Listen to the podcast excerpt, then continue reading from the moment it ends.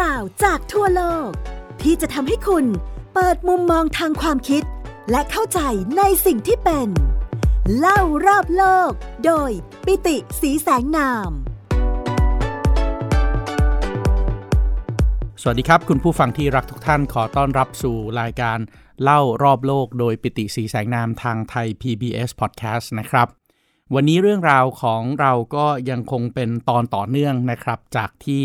เราเคยคุยกันมาตลอดทั้ง 3-4 สัปดาห์ที่ผ่านมาก็คือ เรื่องราวของมหากาบรามายณะนะครับ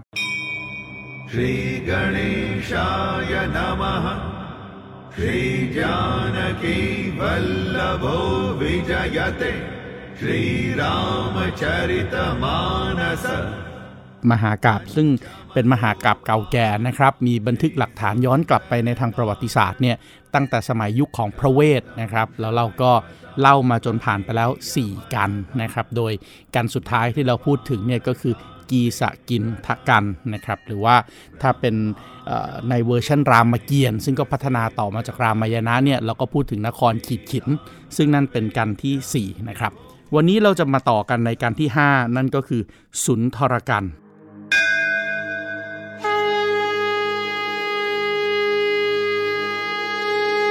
जय श्री राम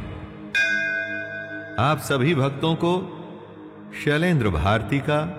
जय श्री राम आइए प्रभु श्री राम की कृपा से प्रारंभ करते हैं रामचरितमानस का सुंदर कांड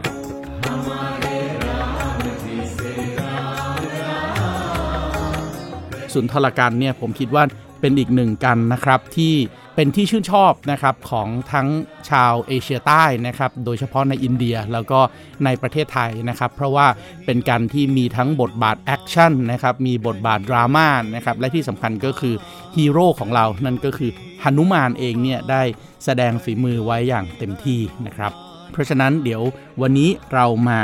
คุยกันต่อนะครับในเรื่องของสุนทรกัณฑ์จากมหากาบรามายณะนะครับ มหากาบรามายณะในสุนทรกันเนี่ยก็จับความเริ่มต้นนะครับจากที่เราทอดทิ้งไว้คราวที่แล้วนะครับว่าในที่สุดเนี่ยทีมลิงขององคตนะครับที่เป็นหัวหน้าทีมที่ลงมาทางใต้ แล้วก็มีทหารเอกก็คือหนุมานเนี่ยมาเจอข่าวแล้วแหละนะครับว่ารากสดหรือว่า ตัวมารที่ชื่อว่าราวนาเนี่ยพาสีดานะครับลงไปอยู่ที่ลังกาปุระนะครับลังกาปุระเป็นชื่อของอินเดียนะครับถ้าเป็นเวอร์ชันภาษาไทยก็คือเมืองลงกานะครับปัจจุบันทำเลที่ตั้งจริง ๆ ในทางภูมิศาสตร์ก็คือเกาะศรีลังกา เพราะฉะนั้นทะเลมันขวางกั้นอยู่ครับเมื่อทะเลมันขวางกั้นอยู่ทีมขององคต ซึ่งประกอบไปด้วยลิง ลิงโดยปกติก็คงจะว่ายน้ำไม่ได้ ก็เลยต้องเป็นลิงที่เป็นฮีโร่นั่นก็คือหนุมานนะครับ หนุมานก็เลยรับปากว่า เดี๋ยวหนุมานนี่แหละนะครับจะเหาะจากทางฝั่งประเทศอินเดียในปัจจุบัน ซึ่งในเวอร์ชันภาษาไทยรามเกียรติ์เนี่ยเรียกว่าเขามาเห็นทระนะครับในขณะที่ในเวอร์ชันรามายณะเนี่ยเรียกว่าเขาเหมติรันเพื่อที่จะไปสืบข่าวดูซิว่านางสีดาเนี่ยยังคงถูกจับตัวอยู่ที่ฝั่งของลงกาหรือเปล่า เพราะฉะนั้น หนุมานก็พยายามที่จะเหาะข้ามไปนะครับ ซึ่งแน่นอนมี supporter หรือว่ามีสปอนเซอร์ใหญ่นั่นก็คือพระสมุทรครับ พระสมุทรหรือว่าผู้ที่เป็นเจ้าแห่งท้องทะเลนะครับ ถ้าเป็นตำนานกรีกก็คงเป็นโพไซดอนนะครับ ก็มีความปรารถนาที่จะช่วยเหลือหนุมานนะครับ จึงบอกให้ภูเขาขนาดใหญ่ ซึ่งก็เป็นแนวหินโซโครกขนาดใหญ่ในทะเลที่ชื่อว่าไมนากะ ซึ่งอยู่กลางทะเลเนี่ย ผุดขึ้นมานะครับเพื่อให้หนุมานซึ่งกำลังจะเหาะข้ามช่องแคบเนี่ยสามารถที่จะหยุดพักร้อนได้นะครับแต่ว่าหนุมานบอกกับพระสมุทรว่าไม่ได้แล้วนะครับ ต้องรอรอไม่ได้นะครับ เพราะว่าไม่ว่าจะเป็นใครก็ตามเนี่ยก็ขวางหน้าหนุมานไม่ได้ ด้วยความที่หนุมานเนี่ยมีใจจงรักภักดีต่อทั้งรามแล้วก็สีดานะครับ ก็จะต้องรีบไปสืบข่าวนางสีดาให้ได้เร็วที่สุด แม้ว่าระหว่างทางนะครับ ฝ่ายเทวดานะครับ ไม่ว่าจะเป็นคนทันนะครับสิทธาพิทยาธรนะครับ ใครต่อใครก็อยากที่จะ ประลองฤทธิ์กับหนุมานนะครับเพราะว่าหนุมานเองเนี่ยในอดีตก็มีประสบการณ์โชคโชนนะครับในการที่ไปเที่ยวท้าใครต่อใครลบเพื่อที่จะฝึกวิชานะครับเพราะฉะนั้นพอถึงเวลานี้ก็มีคนจะมาขอเอาคืนนะครับ แต่ว่าไม่มีใครสามารถที่จะทัดทานหนุมานได้ จนกระทั่งสมุนใหญ่ที่สุดนะครับนั่นก็คือนางสุรสานะครับนางสุรสาเนี่ยตามตำนานของรามายณะนะครับบอกว่าเป็นมารดาแห่งนาคทั้งหลายนะครับ อันนี้เนี่ยต้องเข้าใจนะครับว่าในเวอร์ชันรามเกียรติ์ไม่มีตอนนี้นะครับที่พูดถึงนางสุรสานางสุรสาซึ่งเป็นมารดาหรือว่าเป็นเจ้าแม่แห่งนาคทั้งหลายเนี่ยก็จำแรงแปลงตัวเป็นนางยักษ์ตัวใหญ่สูงเทียมฟ้าเลยนะครับ เพื่อที่จะมาต่อสู้กับหนุมาน เพื่อที่จะทัดทานหนุมาน ไม่ให้สามารถที่จะข้ามช่องแคบตรงนี้ไปถึงลังกาปุระหรือว่ากรุงลงกาได้ เมื่อหนุมานมาถึงนะครับ นางยักษ์ซึ่งเป็นนาคแปลงตัวมาเนี่ยก็ร้องห้ามมิให้ท้าไปได้นะครับ แล้วก็บอกว่าถ้าอยากจะผ่านนางไปได้ ก็ให้เข้าไปในปากสินะครับ เข้าไปในปากแล้วทะลุตัวนางออกไปหนุมานเองก็พูดเหมือนกับที่พูดกับคนทันสิทธาพิทยาธรทั้งหลายครับว่าเดี๋ยวให้เสร็จงานก่อน เดี๋ยวให้เสร็จงานก่อน ขอให้ไปเจอข่าวก่อนว่านางสีดาเป็นยังไง แล้วเดี๋ยวจะกลับมาสู้ด้วยนะครับ แต่ว่า นางสุรสาเองเนี่ยก็ไม่ฟังนะครับ เมื่อนางไม่ฟังนางก็อ้าปากกว้างขึ้น กว้างขึ้น กว้างขึ้น แล้วก็หมายที่จะกลืนหนุมานเข้าไป แต่ว่าไม่ว่านางจะอ้าปากกว้างแค่ไหนหนุมานเองซึ่งเป็นริงที่มีฤทธิ์มากก็สามารถที่จะขยายตัวจนใหญ่ครับปากนางจนนางต้องบ้วนปากนั้นออกไปทุกครั้งทุกครั้งนะครับ จนในที่สุดนางอ้าปากกว้างถึง 100 โยชน์ครับ ซึ่งก็ถือว่าน่าจะเป็นที่สุดของนางยักษ์สุรสาที่เป็นนาคแปลงตัวมาแล้วแหละนะครับ เพราะฉะนั้นหนุมานก็เลยรู้ว่าถึงขยายต่อไป ก็คงจะทำให้นางยักษ์สุรสาที่เป็นนางนาคเนี่ยเสียชีวิตไปเท่านั้นนะครับ เพราะฉะนั้นหนุมานก็เลยย้อนเกล็ดครับ โดยการปลอมตัวให้กลายเป็นเมฆครับ เป็นเมฆจากปากขนาดกว้าง 100 โยชน์หนุมานก็แปลงเป็นเมฆขนาดเท่ากับ นิ้วมือนะครับแล้วก็ลอยเข้าไปในปากของนางสุรสา แล้วก็ทะลุตัวนางสุรสาออกมาเพราะว่าเป็นเมฆถูกต้องไหมครับเป็นแก๊สแล้วก็ทะลุตัวออกมาโดยที่นางสุรสาไม่ทันรู้ตัวนะครับ แล้วก็กล่าวนางสุรสาว่าบัดเนี้ยหนุมานได้เข้าไปในปากของนางตามที่นางเสนอแล้วตามที่นางท้าชิงแล้วนะครับแล้วก็สามารถที่จะออกมาได้ เพราะฉะนั้นก็ขอให้เปิดทางเถอะ เพื่อที่จะเดินทางไปสู่กรุงลงกา นางสุรสาเองก็ fair enough ครับ เพราะว่ามองว่าเออหนุมานเองก็ฉลาดนะ ที่รู้จักที่จะใช้วิธีการในการที่จะหลอกล่อซะจน เอาเข้าปากไม่ได้ จนเฉลียวใจไม่ถูกว่าเอ๊ะ อยู่ดีๆหนุมานจะสามารถเข้าปากไปได้ยังไง แล้วก็แปลงเป็นเมฆโดยที่ทะลุตัวนางไปได้โดยที่นางไม่รู้สึกตัวเลย เพราะฉะนั้นเรื่องราวของนางสุรสาตรงนี้เนี่ยนะครับ ถ้าเราย้อนกลับมาในทางประวัติศาสตร์จริง ๆ ผมคิดว่าคำหนึ่งที่มีความสำคัญมากเลยก็คือคำว่านางนาค คำว่านางนาคเนี่ยถือว่าเป็นคำหนึ่งนะครับที่ชาวอารยัน ซึ่งผมบอกแล้วว่าเป็นผู้ที่บุกเบิกเข้ามาในเอเชียใต้นะครับ แล้วก็มาทะเลาะกับคนที่อยู่ในชนเผ่าเดิมนะครับ ไม่ว่าจะเป็นทราวิเดียน ซึ่งต้องหนีออกไป แล้วก็กลายเป็นกลุ่มของลาวนากลุ่มของลากสด เหมือนที่เราเคยคุยกันในตอนกำเนิดรามายณะแต่ชนกลุ่มอื่นๆนะครับอารยันเองซึ่งเป็นชนที่คิดว่าตัวเองพัฒนามากกว่า คิดว่าตัวเองเจริญมากกว่า ก็มองชนเผ่าอื่นๆ กลุ่มชาติพันธุ์อื่นด้วยสายตาที่ดูถูกเหยียดหยามด้วยกันครับ และคำที่ใช้ในการดูถูกเหยียดหยามก็คือคำว่านาคคำว่านาคเนี่ยนะครับหรือว่าในภาษาที่ใช้อยู่ในอินเดียณปัจจุบันนี้เป็นภาษาฮินดี ก็จะใช้คำว่านากานะครับก็ออกเสียงเหมือนคำว่านาคนี่แหละครับนากาเนี่ยเป็นภาษาในตระกูลอินโดยุโรปนะครับซึ่งมีรากมาจากคำว่าน็อกคำว่าน็อกในภาษากรีกในภาษาลาตินเนี่ยนะครับแปลว่าเปลือยครับ แปลว่าแก้ผ้าครับ เพราะฉะนั้นเมื่อออย่างเช่นคำอีกคำหนึ่งที่อาจจะใกล้เคียงกันที่เราคุ้นชินกันก็คือเมื่ออังกฤษรับเอาคำลาตินตรงนี้มาใช้คำอินโดยุโรปมาใช้นะครับ จากน็อกที่แปลว่าเปลือยแก้ผ้าก็กลายเป็นคำว่า naked นะครับ naked ก็แปลว่าเปลือยแก้ผ้าด้วยเช่นเดียวกัน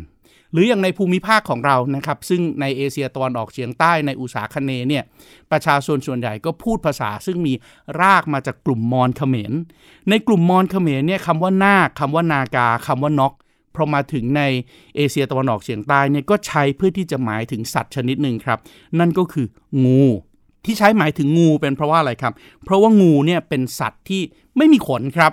งูเนี่ยเป็นสัตว์ที่ตัวเปลือยเปล่า ไม่มีขนปกคลุมร่างกาย ก็เลยบอกว่าไอ้นี่มันเป็นนาคนะครับ เพราะฉะนั้นคำว่าพญานาคก็เลยถูกนำเสนอออกมาในรูปของพญางูใหญ่ที่เป็นเจ้าแห่งบาดาล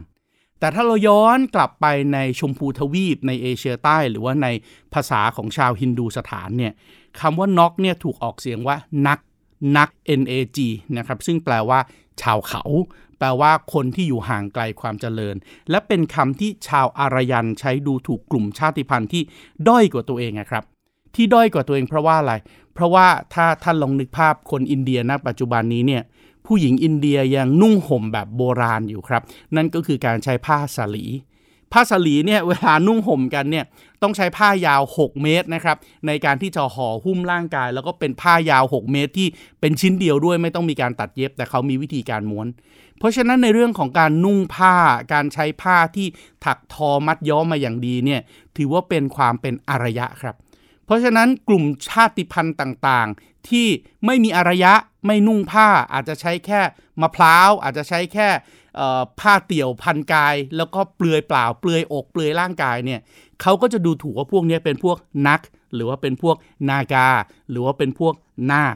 ปัจจุบันนี้ดินแดนที่ห่างไกลทางตะวันออกเฉียงเหนือของอินเดียที่เป็นพื้นที่ของกลุ่มชาติพันธุ์เนี่ยก็กลายเป็นรัฐรัฐหนึ่งที่ชื่อว่านากาแลนด์ หรือในมหาสมุทรอินเดียนะครับ เราอาจจะเคยได้ยินกลุ่มของเกาะที่เรียกว่า นาควารินสินสมุทรนาควารินสินสมุทรเนี่ยถ้าเป็นชื่อฝรั่งชื่อปัจจุบันก็คือ Nicobar and Andaman ก็เป็นจากคำพวกนี้แหละครับ ก็คือชาวเขาชาวป่าชาวเกาะที่อยู่ในพื้นที่เหล่านี้ไม่นุ่งผ้า ก็เลยถูกดูถูกว่าเป็นพวกนาค คำอธิบายตรงนี้เนี่ยนะครับผมคิดว่าเป็นคำอธิบายที่น่าสนใจมาก แล้วก็เป็นคำอธิบายของนักภาษาศาสตร์นะครับ ผมเอาข้อมูลมาจากคุณสิริพจน์เหล่ามานะเจริญนะครับ ที่เล่าให้ฟังเรื่องของนาคนะครับว่าเป็นพวกที่มีวัฒนธรรมพำต่ำกว่าในชมพูทวีปนะครับจากบทความบวชนาคเข้าพรรษานะครับหนังสือพิมพ์ มติชนสุดสัปดาห์นะครับวันที่ 15-21 กรกฎาคมปี 2559 นอกจากในหนังสือพิมพ์มติชนสุดสัปดาห์แล้วเนี่ยอีกเรื่องหนึ่งที่น่าสนใจที่เกี่ยวข้องกับนาคก็คือ เรื่องราวที่จิตภูมิศักดิ์มีการศึกษาแล้วก็สันนิษฐานเอาไว้นะครับว่าประเพณีบวชนาคเนี่ยมันเป็นประเพณีที่มีแต่เฉพาะในเอเชียตะวันออกเฉียงใต้ แต่ประเพณีนี้เนี่ยถ้าย้อนกลับไปในดินแดนของชมพูทวีป ในดินแดนของต้นกำเนิดของศาสนาพุทธเนี่ยไม่มีพิธีบวชนาคนะครับ พิธีบวชนาคเนี่ยมีแต่เฉพาะในเอเชียตะวันออกเฉียงใต้ แล้วก็มีคำกล่าวในเชิงดูถูกเหยียดหยามด้วยนะครับ ว่าในพระพุทธศาสนาเนี่ยห้ามพวกนาคเข้ามาบวชเพราะว่าไม่อยากที่จะให้กลุ่มของคนที่ไม่ใช่คนที่เป็นเชื้อสายบริสุทธิ์ของอารยัน หรือว่าวงศากยะ เข้ามาบวชอยู่ในพระพุทธศาสนา ก็เป็นการเหยียดกันไกลๆนะครับ จนกระทั่งพระพุทธเจ้าเองเนี่ยพูดว่าไม่ได้ละการจะเป็นนักบวชเนี่ยเราไม่เลือกหรอกว่าจะเป็นชั้นวันณะไหนนะครับสามารถที่จะให้เข้ามาบวชได้หมด ก็เลยมีพิธีการบวชหน้าขึ้นมาแต่ก็ต้องเข้าใจนะครับว่าวงศักยะขององค์สมเด็จพระสัมมาสัมพุทธเจ้า เจ้าชายสิทธัตถะเนี่ย จริง ๆ ก็ไม่ใช่ชาวอารยันนะครับ จริง ๆ แล้วเนี่ยน่าจะเป็นเชื้อสายของชาวมองโกที่ข้ามฟากมาอยู่ทางเอเชียใต้มากกว่านะครับ วงศักยะ แล้วก็แน่นอนบางนักมนุษยวิทยานักสังคมวิทยาบางคนก็สันนิษฐานนะครับว่าจริง ๆ แล้วเนี่ยการเข้ามาของพระพุทธศาสนาที่มีการบวชนาคเนี่ยก็ถือเป็นการคอมเพลมไพร์นะครับระหว่างความเชื่อดั้งเดิมของคนพื้นถิ่น ก็คือความเชื่อเรื่องนาคนะครับกับความเชื่อใหม่เรื่องของพระพุทธศาสนา เพราะฉะนั้นการบวชนาคก็เป็นการต่อรองกันนะครับระหว่างนาคซึ่งเป็นสังคมที่มีหญิงเป็นใหญ่ หมอบวชน้าหมอทำขวัญก็เลยเป็นผู้หญิงนะครับ ในการที่จะสั่งสอนลูกชายของตนในคืนสุดท้ายก่อนที่จะเข้าพิธีบวชและกลายไปเป็นลูกของตถาคตในศาสนาพุทธนะครับ ก็ก็เป็นเรื่องราวที่น่าสนใจนะครับ แต่ว่าถ้าย้อนกลับมาที่รามายณะของเรานะครับ ถ้าย้อนกลับมาที่รามายณะของเราเราก็เห็นแล้วแหละว่าหนุมานเองก็ได้แสดงความเฉลียวฉลาดนะครับ แล้วก็เดินทางข้ามกลุ่มของพวกนาค หรือคนที่พวกอารยัน หรือพวกพระรามเนี่ยดูถูกเอาไว้ได้ ต่อจากนี้นะครับหนุมานเองก็ยังไปเจอกับนางผีต่างๆนะครับ โดยเฉพาะผีเสื้อนะครับ เราเคยคุยกันไปในตอนก่อนหน้านี้แล้วคำว่าผีเสื้อเนี่ยนะครับก็เป็นอีกคือหนึ่งคำนะครับที่ใช้เรียกพวกรากสดนะครับหรือว่าถ้าแปลแบบพวกอารยันก็คือมองว่าเป็นอสูรชั้นต่ำนะครับ โดยเฉพาะถ้าเป็นผีเสื้อหรือว่ารากสดที่อาศัยอยู่ในทะเล เราก็จะเรียกว่าผีเสื้อสมุทร โดยผีเสื้อสมุทรนางนี้เนี่ยชื่อว่าสิงหิกา ต้องเข้าใจนะครับว่าอารยธรรมอารยันเนี่ยชายเป็นใหญ่ เพราะฉะนั้นในอารยธรรมที่ชายเป็นใหญ่ พอมาเจอหัวหน้าเผ่าของพวกนาคของพวกรากสดหรือของพวกที่ชนชั้นที่เขาคิดว่าต่ำกว่า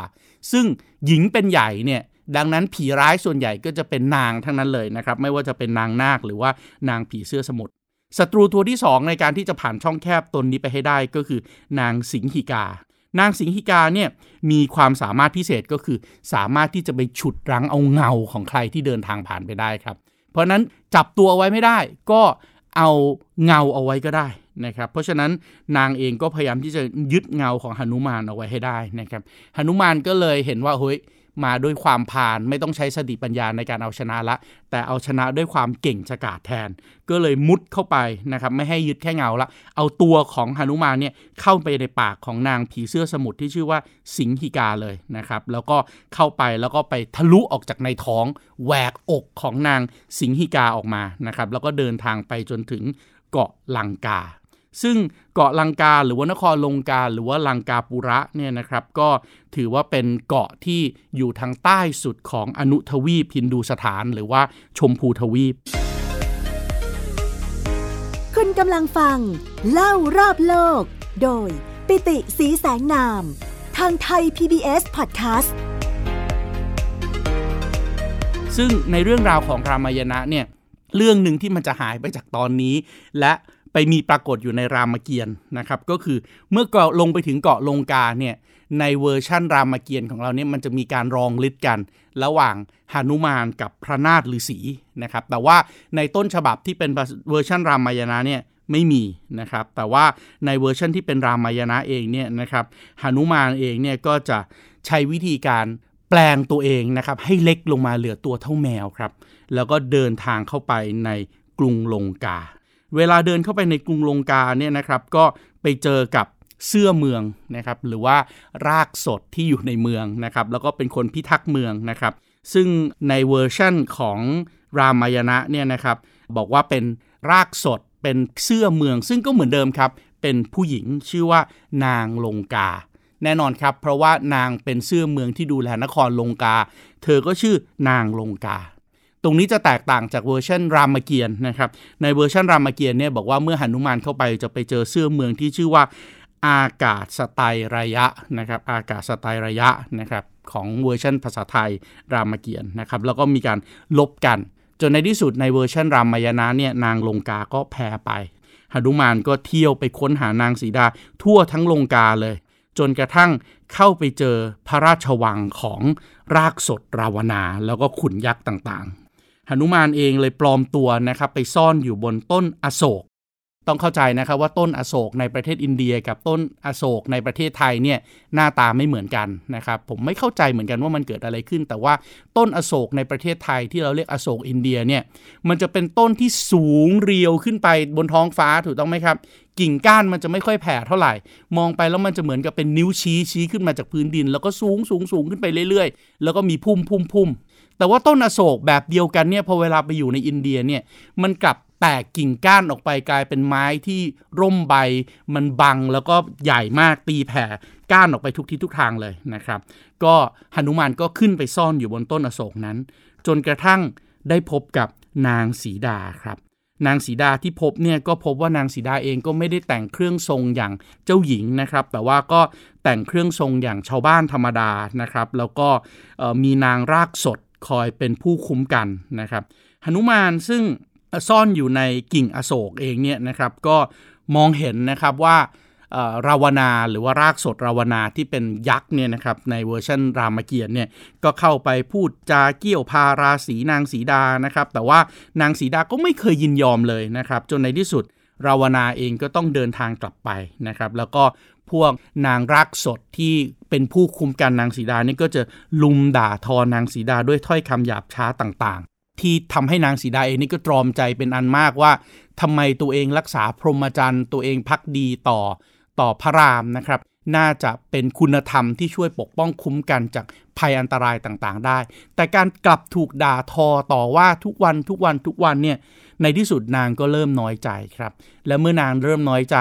นางก็คิดที่จะไปผูกคอตาย และต้นไม้ใหญ่ที่มีกิ่งก้านสาขาใหญ่โตเหมาะที่จะผูกคอตายที่สุดก็คือต้นอโศกครับ เพราะฉะนั้นนางก็เตรียมเดินทางจะมาผูกคอตายที่ต้นอโศกหนุมานก็เลยบอกว่างั้นถึงเวลาแล้วแหละที่จะต้องปรากฏกายออกมา เพราะว่าเห็นรูปการแล้วก็พิสูจน์ชัดว่านางสีดาเองเนี่ยเธอยังคงจงรักภักดี แล้วก็ไม่ได้มีใจออกห่างจากพระรามนะครับ ราะฉะนั้นหนุมานเองก็เลยนำเอาข้อความของพระรามนะครับ รวมทั้งแหวนของพระรามเนี่ยมามอบให้กับนางสีดา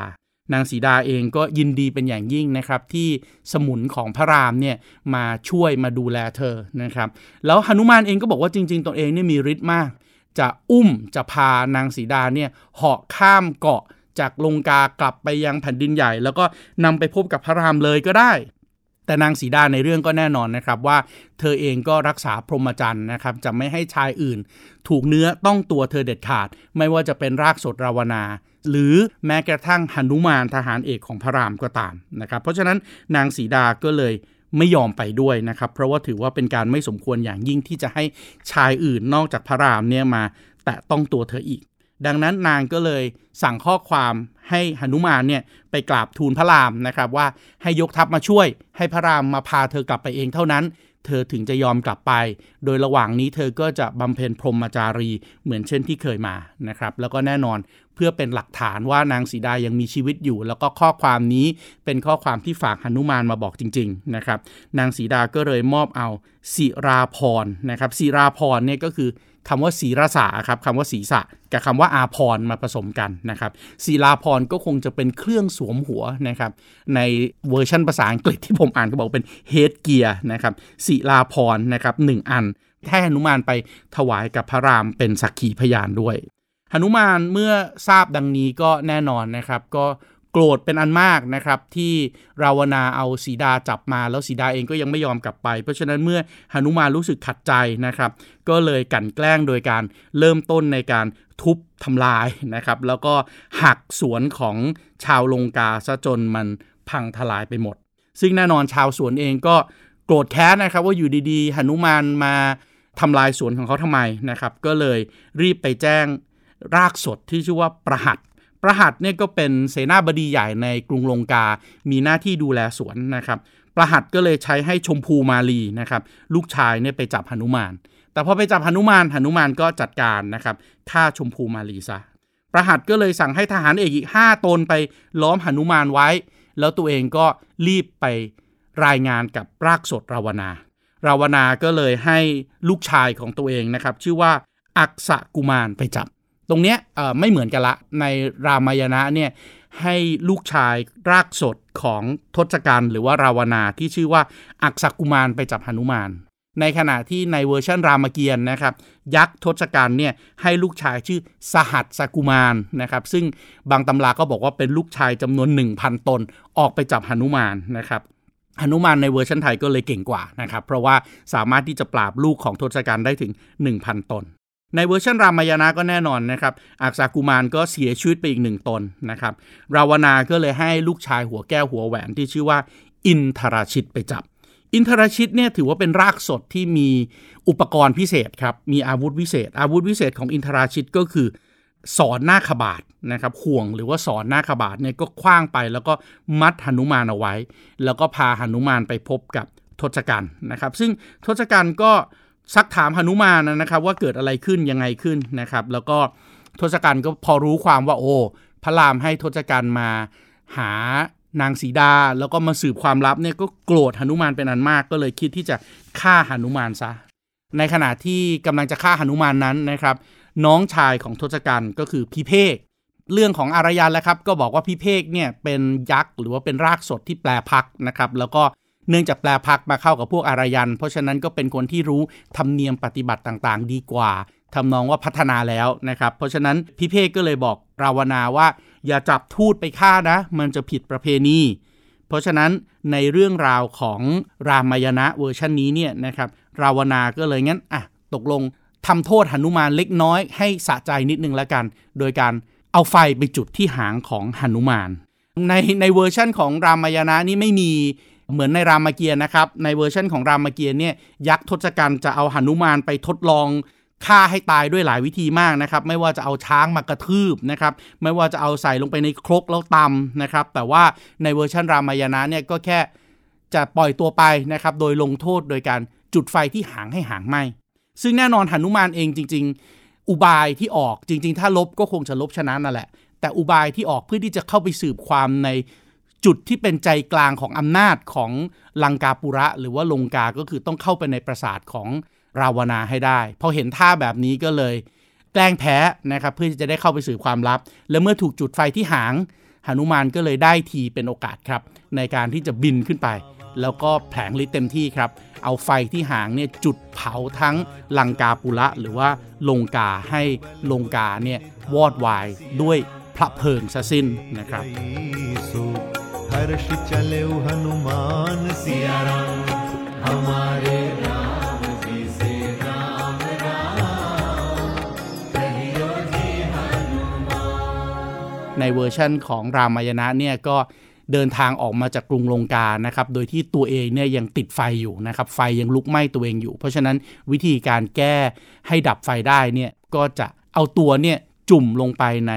มหาสมุทรนะครับ เพื่อให้พระสมุทรเองเนี่ยเข้ามาช่วยแล้วก็ทำให้ไฟดับซะ